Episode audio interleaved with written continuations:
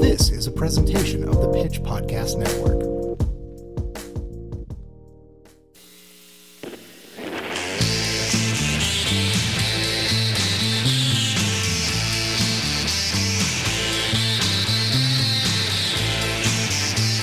Hello, hello, hello, and welcome to Streetwise, the podcast extension of Pitch from Kansas City. I'm the host and the editor in chief of the Pitch, Brock Wilbur. How are you doing today? I am having the best day. Uh, one of our interns, Sophia, just adopted a rescue cat. His name is Benji. He is tiny. She showed up to the office yesterday for deadline day and brought Benji in. Uh, we gave Benji the entire uh, executive boardroom, Benji's domain. Uh, Sophia also brought in toys, food, water, everything that a Benji would need. Uh, but overwhelmingly, uh, Benji just wanted to take turns sleeping on every chair and occasionally cuddling with us. Uh, and he had a little harness, and uh, we we used that to use a little leash, walk him around the office, have a fun time. I do not think I could do this with my cats. I think at this point they would be like, "Look, I've got to explore every inch of this place. You can't put me in here." Uh, Benji, however, uh, is like nine inches long uh, and tiny and uh, afraid of the world or happy to be in love with it. It's difficult to tell with a cat. A wonderful time, wonderful time with Benji on deadline day when we were all so busy that we were like, there's not enough minutes in the day. And yet Benji is here, so we kept taking breaks just to play with Benji. If the magazine suffered for it, I don't care this time. Uh, you know what? If there's a couple of typos, who cares? I played with Benji all day. Benji gave me licks on the face, and I kissed Benji and played with some beans. I love that cat. Could not be happier. No complaints here. Uh, anyway, uh, we have a great episode of the Streetwise podcast today. Uh, I am talking to a wrestling artist. That's coming up. We have Nick's Music Corner as per always. Uh, but first, our friend Jason from Stolen Dress Entertainment is going to read a story from our most recent magazine. Uh, it is from Emily Cox. Uh, it is called Block Party, and it is about how uh, the KC Tenants Group spent an entire month uh, just going out every night to fight for the rights of people that were being illegally evicted, forced into a weird corner.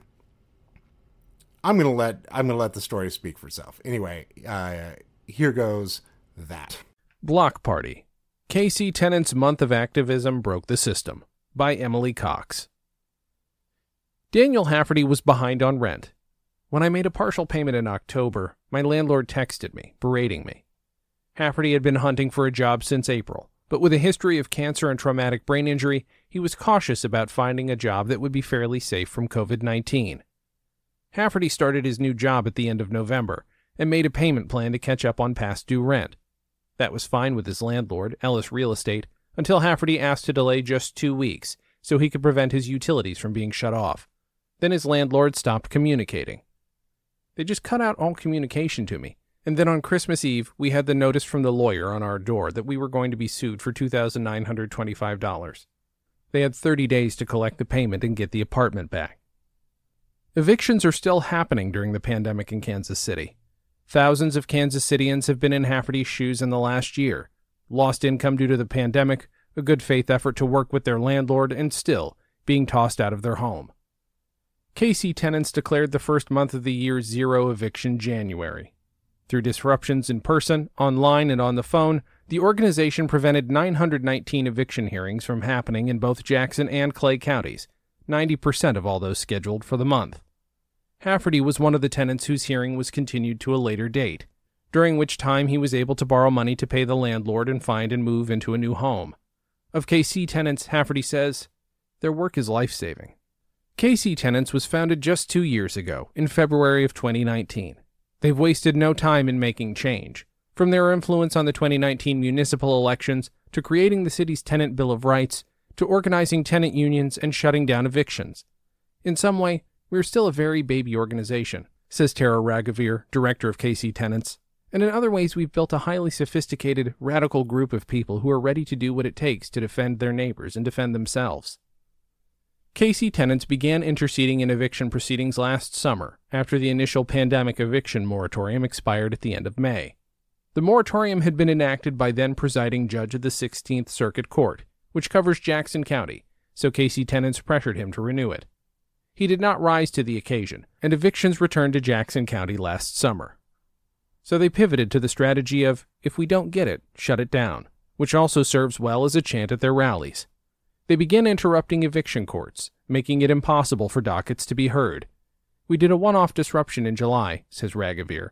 We did a bigger, more orchestrated disruption in October that was extremely successful, and then we ended up seeing some results out of that in the next couple weeks. One result of their continued disruptions in November was Judge Mary Weir ceasing to hear evictions, both online and in person, through the end of 2020. A new presiding judge took over the 16th Circuit Court at the beginning of the year, Judge Dale Youngs. Our posture from the beginning was this guy is not an immediate target until he proves himself to be a target, says Raghuveer. He could potentially do the right thing on day one and end evictions, and it could be a new era for the 16th Circuit Court. Of course, he did not do that. In December, KC tenants had tried to get a meeting with Judge Youngs to advocate for an eviction moratorium. No response, says Raghuveer. We had people email him. No response. On Christmas, we had a small group of people go and peacefully carol at his house in the middle of day. No cameras, no news, just to see if we could talk to him and get a meeting. No response. So, after months of sporadic disruptions, with no signs that the presiding judge would halt evictions, they committed to zero eviction January. We really started preparing for the fact that we have to show up for tenants and keep them in their homes, says Janae Manley, a leader and black organizing fellow with KC Tenants. January is one of the coldest months of the year. It's one of the highest months of eviction in a normal year, and we're about to have a flood because the CDC moratorium is about to end. Their campaign produced a month like no other. Raghuveer, who is also behind the data driven KC eviction project, says, I've stared at this eviction data for like eight years of my life, and there's never been a month like the last month where the courts just literally couldn't hear 90% of the evictions that they had scheduled. Their strategy was multifaceted daily calls and emails to pressure various political targets, physically blocking courthouse doors on eviction hearing days, disrupting online and teleconference proceedings, and rallies outside judges' homes to make their message clear. Their rallying cry throughout the month was that every eviction is an act of violence. Week 1 in the first week of January, KC Tenants action forced 323 hearings to be delayed. They shut down eviction proceedings at both Jackson County courthouses with in person rallies, but most of the work interrupting court happened out of sight and online. Since early in the pandemic, many court proceedings have been done remotely, using either teleconference lines, WebEx video conferencing, or both. Each judge in court may handle their proceedings differently. Evictions are heard in as many as four courtrooms, with both afternoon and evening dockets. This means KC Tenants was facilitating up to eight separate disruption crews successfully. One of the people coordinating this work is Bonnie, who has to be identified by first name only due to the possible legal issues that come with interrupting court proceedings. Bonnie isn't a Kansas Citian. She is a homeowner ally who lives about an hour outside of the metro. When a friend shared info last year about what KC Tenants was doing and that she could help from afar, she got involved. Once I'd done an action once, says Bonnie, I was totally hooked. Disruptors call or log into the court's hearing, often using false names, and wait for proceedings to start. As soon as the judge calls the first case on the docket, interruption begins. They use the same script, the words growing in power with repetition. Initially, speakers go one at a time, but as court administrators mute speakers, disruptors jump in as they can, creating a cacophony of voices offering support to tenants and condemning the judge's actions. The script feels really powerful to say, says Bonnie, and the things we say in that script they're just as much for the tenants to hear as they are for the judge, letting tenants know it's not their fault. We're here in solidarity. We also tell the judges that they have a choice and every eviction is an act of violence. So it serves that dual purpose of telling the judge what they're doing is wrong, but also telling the tenants we're here to help. People out there do care. We've had phone calls with tenants afterwards, says Bonnie, saying even though we've only been able to delay their hearing for three weeks, they say, we didn't know anyone cared. And this gives them time to figure things out. An additional three weeks can be critical for a family trying to find another place to live. We've had tenants who've called who are like, I didn't know that anyone had my back until I heard you guys on the call, who are now a part of KC Tenants, says Janae Manley. That's power. Knowing that your neighbor has your back, not because they said it, but because they showed up and shut down eviction courts, and now you're also committed to showing up and shutting down eviction court.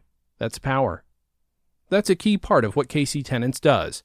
Care for neighbors is shown not just with words, but with action. This group doesn't just have meetings and talk about problems all day long, says Bonnie. They actually get out and do stuff, and it's actually helping people.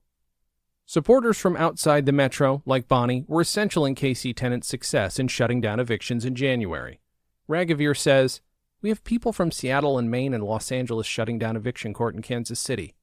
The online disruptions are not only a super acceptable and COVID safe way to take a pretty radical action, it's also a way for communities where evictions are not happening right now to show radical solidarity with us.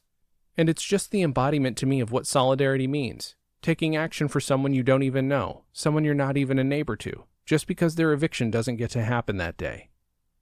The campaign also featured daily emails to supporters with calls to action that could be taken from anywhere.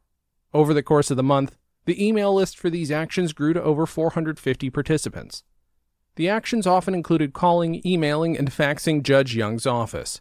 They also included calls to city council people to advocate for an eviction moratorium, as well as the cancellation of rent, including rent debt. A eviction moratorium without rent cancellation will only burden tenants with debt that will lead to evictions once the moratorium is lifted, reads the action email. That ain't right.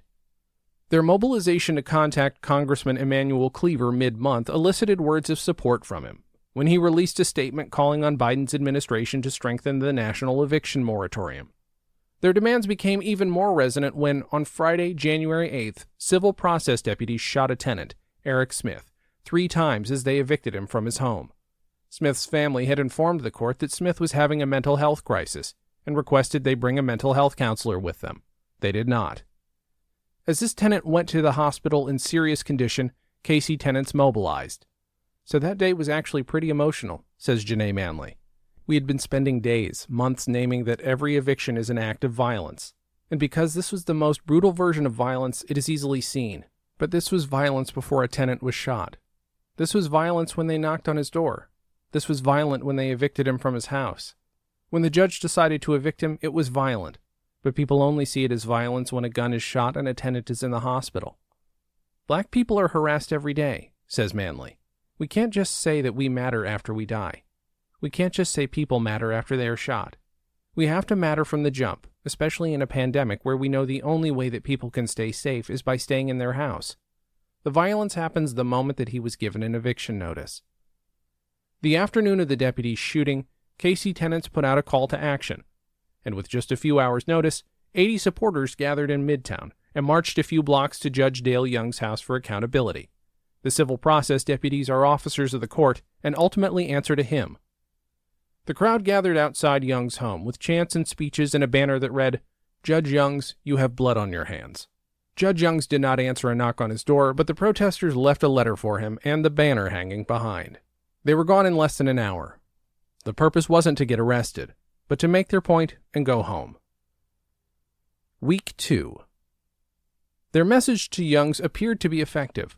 On Monday morning, January 11th, Judge Youngs announced a two week eviction moratorium, a true moratorium. No eviction summons, no hearings, no writs of execution. The reasons cited in his administrative order included concerns about social and political unrest and the safety of court staff. Janae Manley balked at the irony of the order. When you talk about, oh, well, for the safety of our employees, we're going to suspend evictions, but you don't have that same need to keep people safe in their home, you could have suspended evictions for the safety of tenants.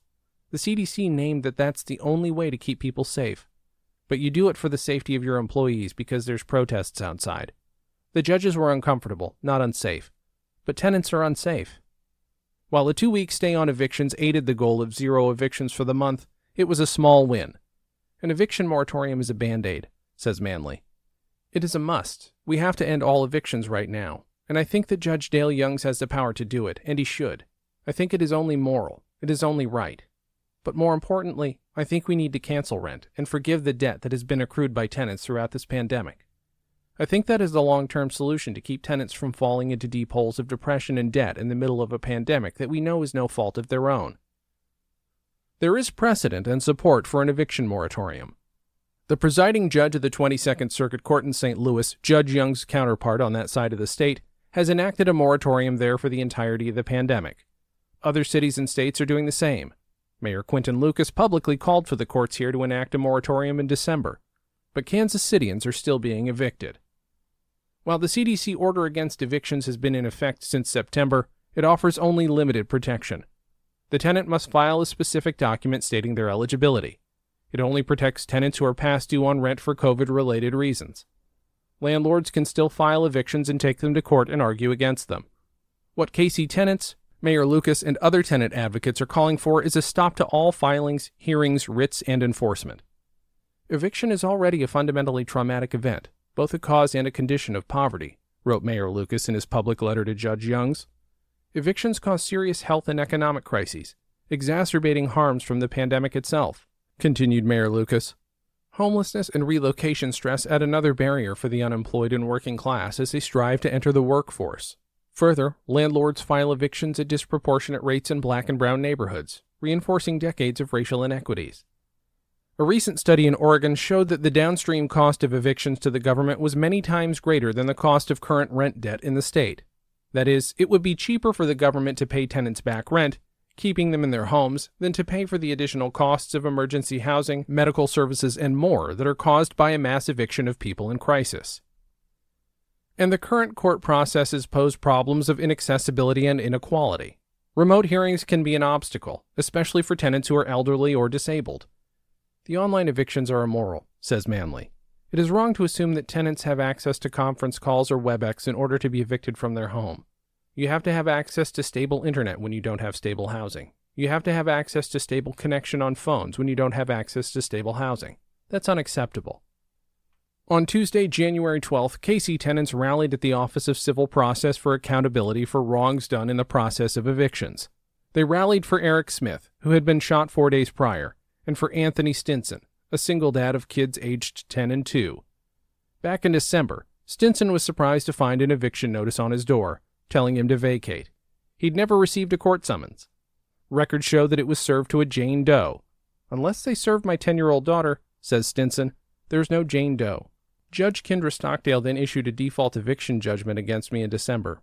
I should have been protected by the CDC moratorium, but how could I fight for myself if I didn't know I was being taken to court? He didn't get the opportunity. In January, the court's deputies showed up at my door. It was pouring rain and 20 degrees. They told me to grab what I could and get out of there so they could get out of the rain. They said I could come back to get my stuff. They lied to me. When I left that day, the landlord changed the locks. They never intended to let me back in. He didn't have many of his things, including his daughter's school supplies or his medications. On the January 12th rally at the Office of Civil Process, KC tenants stood alongside him to demand a meeting. They refused, says Stinson. But we didn't back down. We hollered at the doors till they were forced to make a deal with me. I'm getting my stuff back tomorrow. Week 3. The third week of January, with the two week eviction moratorium still in place, KC tenants focused their energy on new targets, rallying at the homes of Judge Kendra Stockdale in Mission Hills and Judge Mary Weir in Brookside. KC tenants sought to call out judges for their complicity in a system that removes people from their homes during a pandemic in the heart of winter and called on the judges to use their judicial authority and discretion to halt evictions in their courtrooms. As people gathered in the parking lot of Country Club Christian Church on the evening of January 19th, preparing to march to Judge Stockdale's home, Raghuveer gave the rundown for the meeting. She acknowledged that this might be out of folks' comfort zone. Surrounded by 75 or so working class, multiracial people in one of the wealthiest areas of the metro, she said, This is a scary part of town for most of us. The marching crowd's energetic chants, Judge Stockdale, where do you stand? People are dying, you have blood on your hands rang particularly loud in that quiet, spacious neighborhood that likely hasn't seen a protest in decades. Janae Manley's twin children were with her at the rally on the eve of their seventh birthday. As we were walking on the street, my son said, Mom, why are these houses so big? I told him, It's because it's the judge's house. He said, This is the judge that evicts people from apartments? Yeah, man. Stockdale has evicted more tenants than any other judge in the 16th Circuit, according to KC Tenants, having heard at least 835 cases since June, with at least 361 of those receiving formal eviction judgments. The rally gathered outside Judge Stockdale's large brick mansion, the only home on the block with its lights out, with a cluster of police watching from down the block, a helicopter lurking overhead, and neighbors peering out their front doors. Protesters held signs reading End Evictions and You Have a Choice. As speakers called for an end to the violence of evictions, a huge shooting star streaked across the sky. The next day, KC tenants expanded their court disruptions to Clay County for the first time, preventing 37 eviction hearings from happening. The next week, Clay County preemptively continued all their cases, rightly anticipating that KC tenants planned to disrupt again. Week 4 Judge Young's two week moratorium lapsed on January 24th, which meant if evictions were to be halted, it would be up to KC tenants. They did as they promised, rallying at the downtown courthouse doors on Thursday, January 28th, in 25 degree weather for two hours. The cavalry isn't coming, said KC tenants leader Gaddafi to the rally that day. We're the cavalry. Energy remained high despite the cold. The morning was launched with music booming across the courthouse's plaza, including Guillotine by The Coup and its cheery chorus, We got the guillotine, you better run. While the blocking of courthouse doors is largely symbolic, most hearings happen online, and sheriffs were ushering people around to get access through the employee door, it was not an empty gesture. When tenants arrived at the court building and saw KC tenants proclaiming that evictions must end, there were also KC tenants members ready on the sidewalks to talk to them about what they were doing and offer support. In addition to impeding traffic into the courthouse, the rally was a very obvious bright spectacle. Cars honked as they passed. A downtown ambassador stopped what he was doing across the street and watched, eventually crossing to take a photo, saying, I'm with y'all. The spectacle continues the work of KC tenants in letting people know that they are here and they care. Their presence and their action is a balm to the many Kansas Citians who are feeling beat down, especially over the last year. Even if you aren't immediately facing eviction, it can be heartening to know there are people showing up with their bodies, in the cold, to stand up for their neighbors, to see that the people have power and are fighting back against injustice. A man came by the courthouse to pay his taxes, and Raghuveer explained to him what was happening. She got on the mic and told the rally about the interaction. I said, Sir, we're stopping evictions. He said, The president still hasn't signed a damn bill? That's right. So the people who are out here today, even the ones who aren't here regarding landlord tenant court, and they know that we shouldn't have to do this shit. We shouldn't have to stand out here. Our toes shouldn't have to be this damn cold. We shouldn't have to shut it down. But if they don't fucking act, if the president doesn't sign the damn bill, if Youngs doesn't do the thing he has the authority to do, if Judge Youngs doesn't end evictions, then we will shut it down. And for the entire month they did. The fact that they were able to stop over 900 evictions is just incredible, says Bonnie. When you think about how many lives that affected, how many families that affected, it's a huge number of people that now have at least a few more weeks to try and figure things out and still have a safe place to call home. After a month of intense, continuous action, KC tenants learned what they are made of. That was part of the challenge from the beginning, Raghuveer says, We wanted to see can we pull this off? Do we have enough people? What degree of organizing do we need to be able to execute on something like this? And who do we need to develop into what kind of leadership roles to pull it off? Manley was awed by the way people showed up. The whole team just threw down. It was wow. At the end of the month, they tallied it up and found that 64 leaders took on new roles. That's 64 leaders in Kansas City now, says Raghuveer, whose lives are transformed who have a new analysis of their own power, our collective power, and are ready to wield that power in a really radical direction. Once people feel the power of collective action, once people are politicized in public, you can't undo that. You can't untransform someone's life after that transformation has occurred. Bonnie is one of the people who stepped up this month. I've never been a part of something like this before. I heard Tara one time say, charity is not liberation. I keep thinking of that. All the things I'd tried to do before to help make the world a better place was just charity. It wasn't actually building power, which is what KC Tenants is all about. It's about building people power. And that's just been such a huge paradigm shift for me. My kids know, says Manley. They're not going to an action for someone else. They're not going to an action for some feeling of, oh, look at what we did. No, they're going because they know it will be us. This is not like a volunteer thing. This is not something we show up for other people. We show up for one another. That means you and me. I think every time my kids show up to an action, they get this clear political understanding of what it means to build collectiveness. So, what's next? This campaign built the breadth and depth of their power, and now they must decide how to wield it. During their debrief after the last eviction shutdowns, they realized, says Raghuveer, if an action needed to occur that night at 7 p.m., We have everything we need to go pull it off. And not just pull it off, but pull it off really excellently. We have a security team, we have police liaisons, we have people running press, we have amazing, powerful spokespeople, we've got an art team, we've got people who are ready to do childcare for their parents who have to bring their kids, we've got ride plans, we've got a medic team. The kind of infrastructure we've been able to build in the last month sets us up for success. Their infrastructure also includes a research and data team tracking what is happening in the courts. We scrape the court's websites multiple times a week, every week, so we have the most accurate numbers on this out of anyone. Now that KC Tenants has a handle on how courts function and what they need to interrupt those functions, they are a well oiled machine. It was initially a ton of work for me to figure out and our data team to figure out, says Raghuveer. Like, how do we get all the info that we need? At this point, we've done this shit like 15 times. I could set up the infrastructure for a given week in like 30 minutes.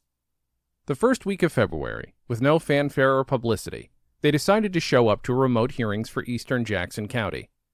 We noticed that 95 people were on the eviction docket in Independence in the eastern Jackson County Courthouse, says Raghuveer. So we organized literally four people to go shut that down. Another 95 evictions are now delayed at least a couple weeks. So, as their group strategizes what's next, Raghuveer says, it's possible that zero eviction January becomes zero eviction 2021. At the same time, she says, I think there's a real recognition that we can't just run ourselves into the ground doing what is, in essence, reactive organizing. The organization had paused other projects as they dedicated all their power to blocking the month's evictions.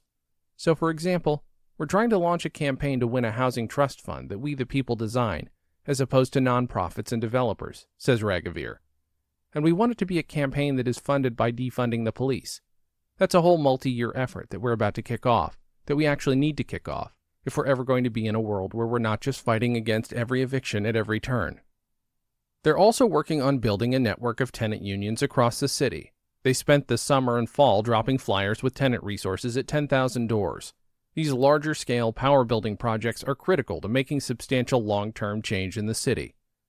Whatever comes next, this month has strengthened them for it.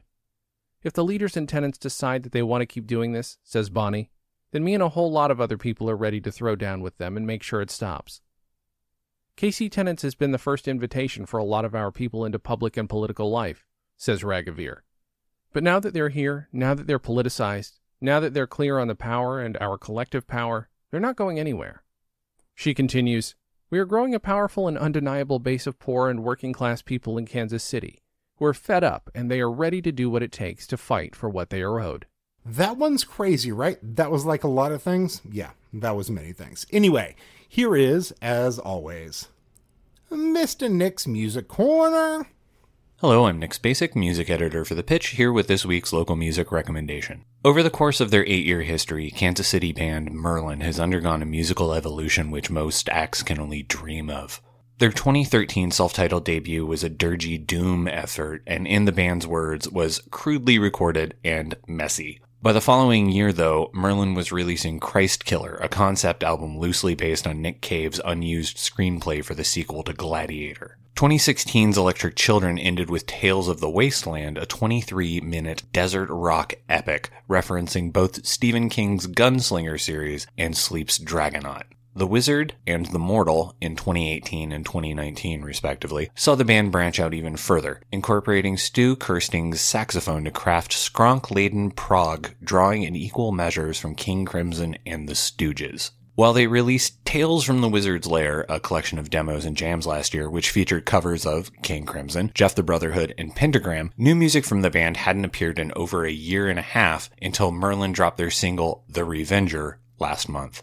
Almost entirely instrumental until two thirds of the way through the over six minute track, The Revenger sees Merlin leaning heavily into cyberpunk and dark synth sounds, while still featuring big riffs and creepy, ominous lyrics. If this is where they're headed for their sixth LP, I am ready to hear more. You can stream this on Spotify or get it and the band's entire discography as pay what you want downloads at merlin666.bandcamp.com. Here's The Revenger.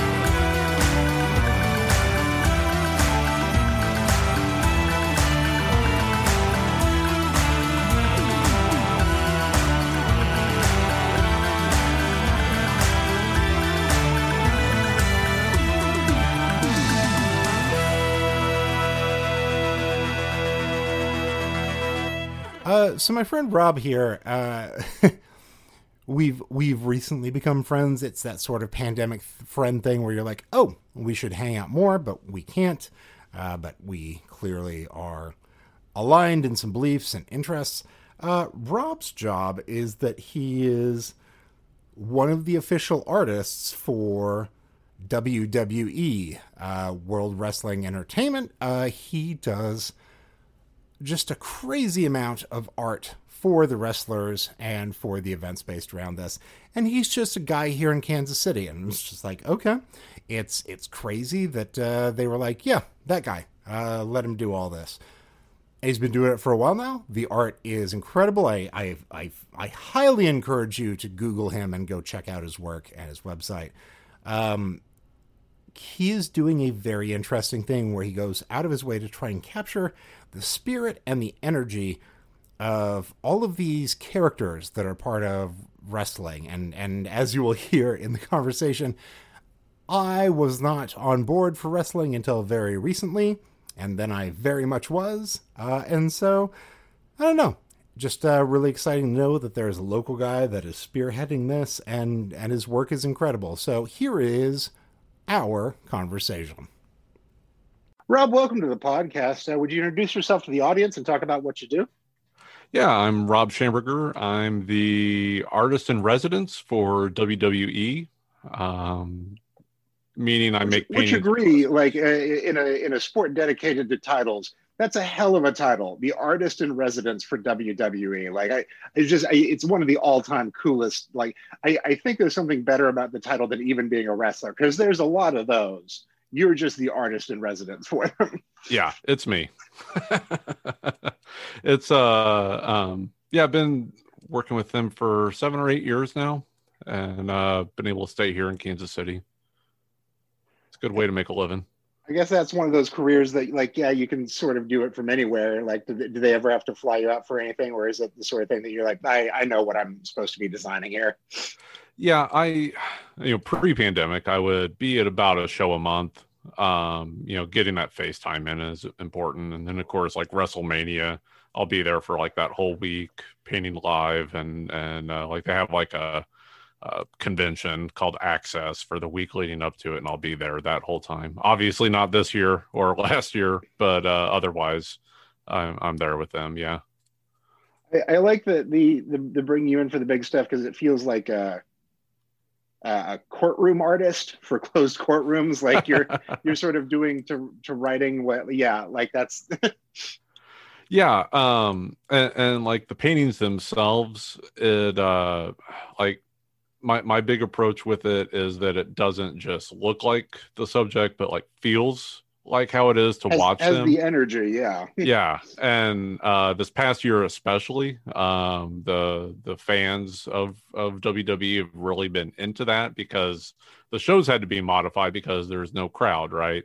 Right. Uh, but um, like when you look at my paintings, you still get that that same energy and feeling, you know, before this current environment and how much of that comes from actually like meeting the guys or like interviewing them about stuff. Do you do you sit down with the newbies and be like help me understand you or is it just what you get from like uh, a fan's perspective like the the the energy that they put out into the world?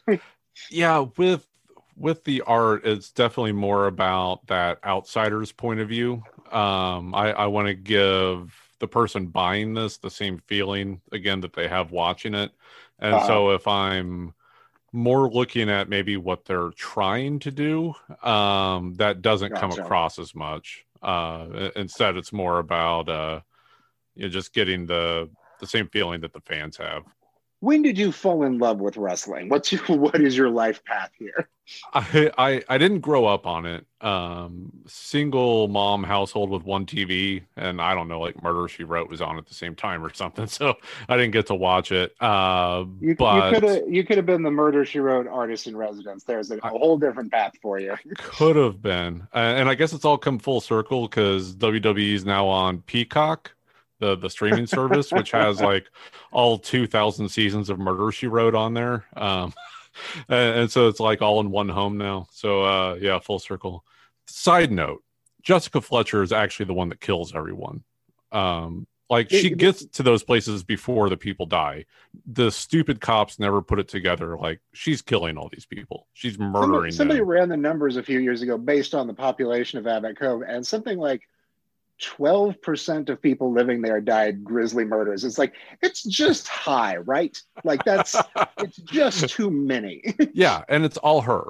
Like she is the worst serial killer in human history. Anyway, It would, it would actually Um, be such an interesting prompt if, if they had deliberately done that. And like, the thing each week was that she had to put together a different solution to the murder to, to, to finger somebody else and get them to sort of admit to it. Like that, that's that's a, a more interesting reverse engineer of a murder mystery show. and then write a novel about it. Um, Because see, you can't you can't make money off a crime that you've done by writing about it. Uh, much to uh, Charles Manson's dismay. So, like, Right. yes, if she keeps writing, if she keeps profiting off of her own murders, oh, this is wonderful. the, the the relaunch of this show just is, is they're waiting, and no one has the guts to do it. I, Uh, I, I just rewatched Basic Instinct for the first time in two decades, and we've just reverse engineered that. So never mind. We can. Yeah. um, so uh, my mom remarried, and um, my around the time I was like 16, 17, but then uh, I'd moved out on my own, and then I was back there doing laundry like an 18 year old does. Mm. And my stepfather was a wrestling fan back in the 60s and 70s. Like he would go to Memorial Hall and watch Bob Geigel and Harley Race and all those guys. Um, but he was flipping through the channels and landed on Ric Flair doing a promo. and it, it, uh, the, as the lingo goes, they talked me into the building. Like, uh, like the, the clouds parted. I heard the angel choir. I'm like, I get this. And that was like uh, around 98, 99 that time. And, uh, you know, just uh, stayed a fan from then on. who was who was your first guy? Who was your first that you were the biggest fan of? The Rock, you know, that was when he was really firing at all cylinders. Um, I think Stone Cold had gotten injured right before I started watching, so it was uh, you know Rock really filling that that role as the star, and then uh, quickly uh, you know like getting more into it. Uh, guys like uh, Edge and Christian and the Hardy Boys and Chris Jericho, um, like the the ones that were like really doing the art, the work. I mean, not that Rock Uh, wasn't, but uh, you know, the, these guys had like a whole other gear that uh, really uh, kept my interest. You know, uh, the, the uh, other random white guys have a lot more work to come up with and maintain a persona than it is to be the guy that has a line and an eyebrow. Like he was fine; he could just coast if he needed to. And, and you know, he was also like maybe the best talker the business has ever had. And you know, I don't know, I don't know what he's done since wrestling. I mean, maybe he's got a future to him. I, I I do not think I, I will soon forget the day that uh, I went to Alamo Draft House at two in the afternoon on the opening day of the Jumanji movie, expecting to be watching just some de- piece of shit that I was going to get drunk through in the afternoon, and the the uh, like a group of women from like an office were the only other people there, and they wound up sitting right next to me, and they'd never seen like the pre-show at an Alamo Draft House, Oh. and they're like, "What are all these weird like ads?" And I was sort of explaining that, and they were like we don't really know what this is about. I was like, oh, it's based on like a board game from a long time ago. And you could just see them getting more and more concerned about how it was going to go. And then one of the funniest comedies I've ever seen played out. And like me and Carol and her friends from the office just shared it all at 2 p.m. that day. And like, I, I kind of wish that I'd taken down one of their names or something because like, you remember back when you could have a shared movie experience and it wound up being around Jumanji and none of us were ready for it. So yeah, I'm here for anything The Rock wants to do. My Um, uh, best movie going experience was similar, but very different. Uh, I, I went to see A History of Violence, and it was uh, at the Cinemark in Merriam, and it was me and two middle aged women. And uh, as we're walking out, they're right behind me, and I hear one of them say to the other one, I had no idea this movie would be so violent. Oh boy! Oh! And- like even if the movie had American I've ever sucked, heard. Yeah, Yeah. Like no comedy writer could history. It was in the past. Why would it be happening now? oh my god! my all-time worst, uh, which winds up coming up uh, in, in discussion of cinema, cinema a lot lately, in terms especially of like social responsibility, is uh, was in a, a theater full of people watching uh, the the first Lego movie. I was just in slack jawed in awe of how wonderful it is. And in the last ten minutes or that or so of that movie, where it's revealed that uh, the meta story of this is all about Yeah. Will, Will Ferrell playing a dad who's who's a shitty dad and and like won't share joy with his children. And a couple rows in front of me, a dad and his two young sons. The dad just stood up and took the kids by the hand and walked them out of the theater. Ten minutes left in the movie, but he was like, "Mm, "I don't want them getting ideas." And I think I might. Like I was like, "You just showed your whole ass by doing this. Like everyone here knows you're a bad man. you're not going to be able to hide it for long. The Lego movie is not the last time this will come up." He's like, oh man, I'm gonna be paying for so much therapy for these kids. So what was your line into the art side of things have you always been an artist did you did you have to carve out the niche of, of, of like your your style in a specific way It uh, started around when I was eight. I got my first comic book, and I just like knew in that moment I wanted to be someone that makes something like this. Uh, it was an issue of the Incredible Hulk. Uh, it uh, like just like again, clouds parted, heard the angel choir, and um, you know, by the time I was, I think twelve, I was writing and drawing my own comics, and by the time I was 17, I was uh, self distributing around here, uh, kind of MC Hammer style out of the trunk of out my of the car. trunk of your car yeah, Uh, and uh, uh, so, yeah, from like when I was 17 uh, on, it was I'm a professional artist that has a day job to pay for my career. And it, it wasn't until I transitioned to uh, focusing on wrestling that uh, I was able to make that full time switch. were you sort of doing like uh fan stuff and commissions like how did you catch the attention of the world wrestling Federation? Yeah, it it again goes to the thing like as a comic artist, I was never going to be the guy drawing Batman or the X-Men. I just didn't have that skill. And and like I finally had that like moment of realization. And I was doing gallery work and I was uh focusing on like jazz and pinup type stuff. And again, like I wasn't standing out because there were so many people in those spaces, more established, better off. So I was trying to find a way to stand out, and it was uh, the old marketing maxim that you want to be the first, the best, or completely different. That's how you can stand out. and um, like I had that like moment of realization, no one's doing fine art of pro wrestling. And then it's like, holy moly, no one is doing this. And I launched a Kickstarter and within a month raised 20 grand, was able to quit the job and then I like took it on the road and like any kind of wrestling type thing, like conventions or there there was a museum event that I uh, displayed at, and uh, through that uh, made connections with WWE, and then they were coming here to town for a show, and I reached out to my contacts that I had made and said like, hey, I want to do a Make a Wish fundraiser where all the money from the show will you know go to fund a kid's wish. And they helped me promote that um like triple h tweeted out about it and they sent me like uh items for a raffle um it was really neat but um they went the extra step and said like we need to actually work with this guy and uh, so then I get the call, and uh, they're like, "Hey, we had a department head meeting about the ways we want to work together and like a multi-year plan. And are you interested?" Yeah, I. I love the idea of getting everyone from the different departments together before even seeing if you were interested in the gig like yeah, that you know, like that's that's their style. Like if they're going to work with someone, they want to. How is this going to work? And uh, they they really went with that, and um, you know, showed me they were serious, and so that made me serious for sure. What was the first time that you remember uh, one of the wrestlers like reaching out to say like, "Hey, good job," or like, "Hey, can I get a copy of that?"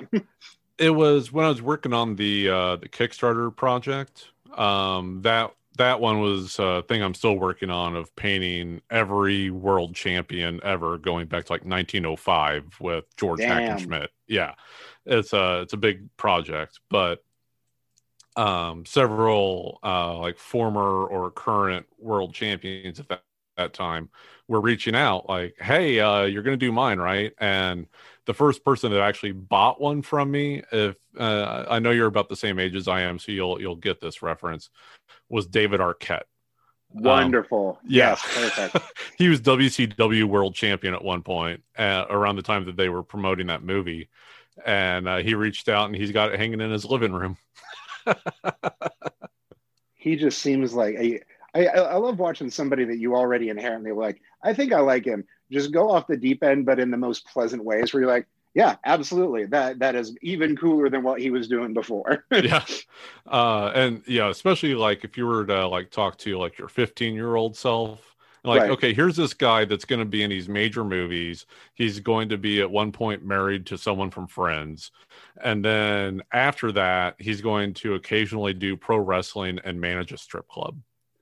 So you know Dewey from Scream. Now stay with me here. Um, what what is it that you um, what is it that you say to people that like I I know you must get like wrestling, but why wrestling? Like I, like I. A few years ago, I had some friends that took me under their wing, and they're like, "I know you would like wrestling." I was like, "I'm not sure yet." Uh, and then they started having me over uh, for uh, a lot of the big events, and we'd watch. Uh-huh. And uh, it was a boyfriend girlfriend couple, uh, and what they would do is that one of the they would alternate this. One of them would explain to me what the character is, and then one of them would explain to me the meta backstory of like where this person came from, how the character developed, like how they got into this, and so on.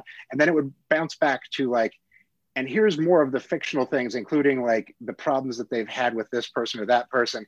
And then they would bounce back yet again, often, especially lately, to like, but here's the problematic things that they've said outside of the ring. And I would watch, I would watch the the two of them in this couple like have these giant battles, mostly about the lore of like whether or not I should like this person or or, or, or, or the future of what they're doing and so on and so forth. Anyway, I got to bring it up at their wedding that I was like, hey, my, my speech is just like, I know they're going to make it because you got to hear about these wrestling fights. I just sat there for 40 minutes. I didn't, I didn't even watch the wrestling. I just watched the two of them bicker their way through wrestling lore and I know it's how they're in love. So like, I, I understand what it's like to, to be a convert. What is it that you tell people like when they're like, is wrestling fun? Is that a thing that adults enjoy? Like what, what, what do you do with that? Uh, it, it's uh, it, it's another form of fictional entertainment. Um, and, and it's definitely a lot easier now than when I started with uh the the Marvel movies, especially like just dominating our culture. Sure. Someone liking WWE is not that different from someone wearing an Avengers t-shirt. It's um it- it's not a big leap there and actually like the kind of thing that got me into wrestling is my uh obsessive personality like i know the real name superpower and home planet of every member of the legion of superheroes. So getting into something that is like one ongoing story that started back in 1905 uh was just nirvana to me. It, you know like you can go deep right? Like it's uh uh, you know, for like music heads, right? Like, okay, there's certain musicians that did a few good songs or had one or two good albums, and then there's the ones that have a lengthy career that you can really go deep in, right? Uh, pro wrestling is like that. Like, you can watch it on the surface, or you can just really dig into it.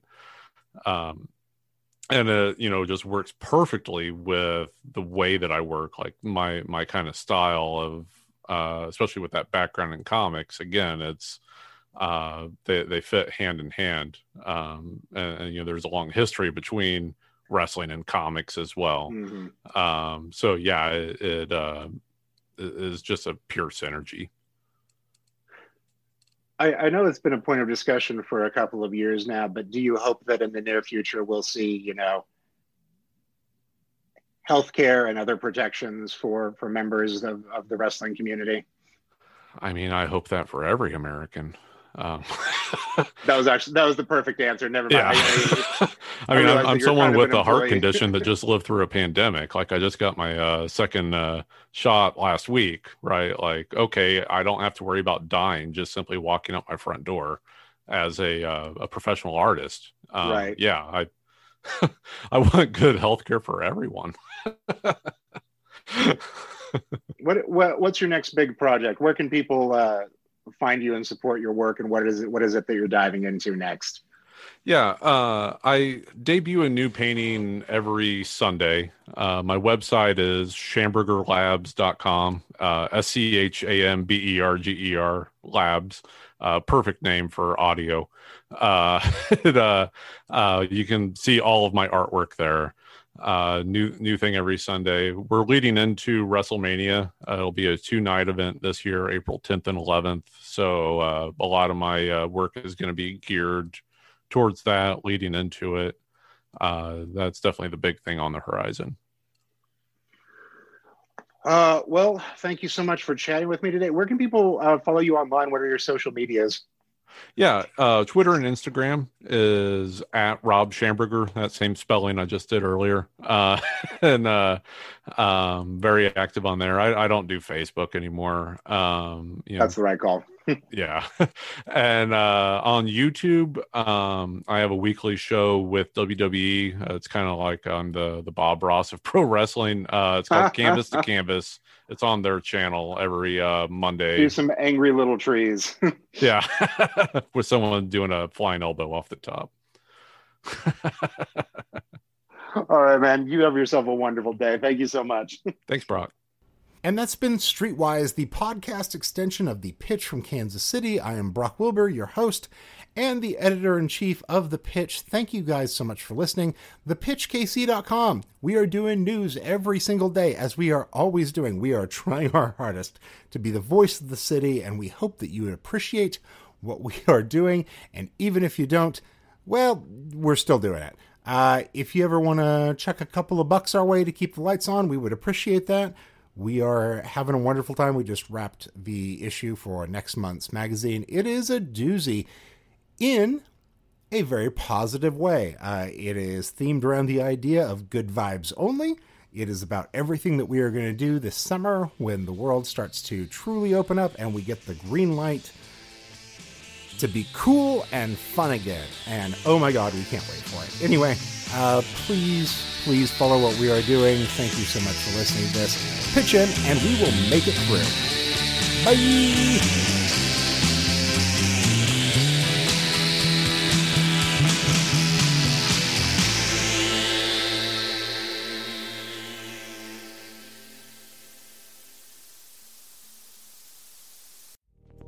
This was a production of the Pitch Podcast Network. The Pitch is Kansas City's independent source for news and culture. Check out thepitchkc.com to see more podcasts from us, including information for how to subscribe to The Pitch or become a sustaining member.